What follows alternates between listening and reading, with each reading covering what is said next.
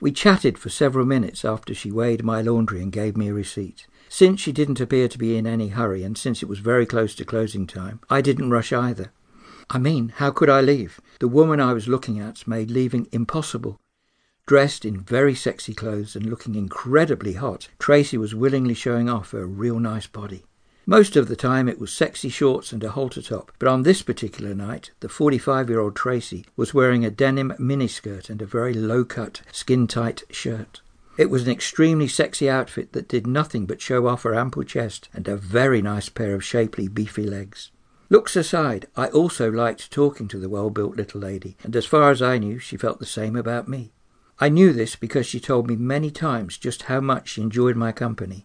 Before that night, I had no idea that Tracy wanted much more than the enjoyment of my conversation. All it took was a lusty look at her eyes and her moist, pouted lips. They both told me it was all right to stop talking to the owner and kiss Tracy's mouth. It was all right to grab her waist and pin the woman to the wall, out of view of the front window.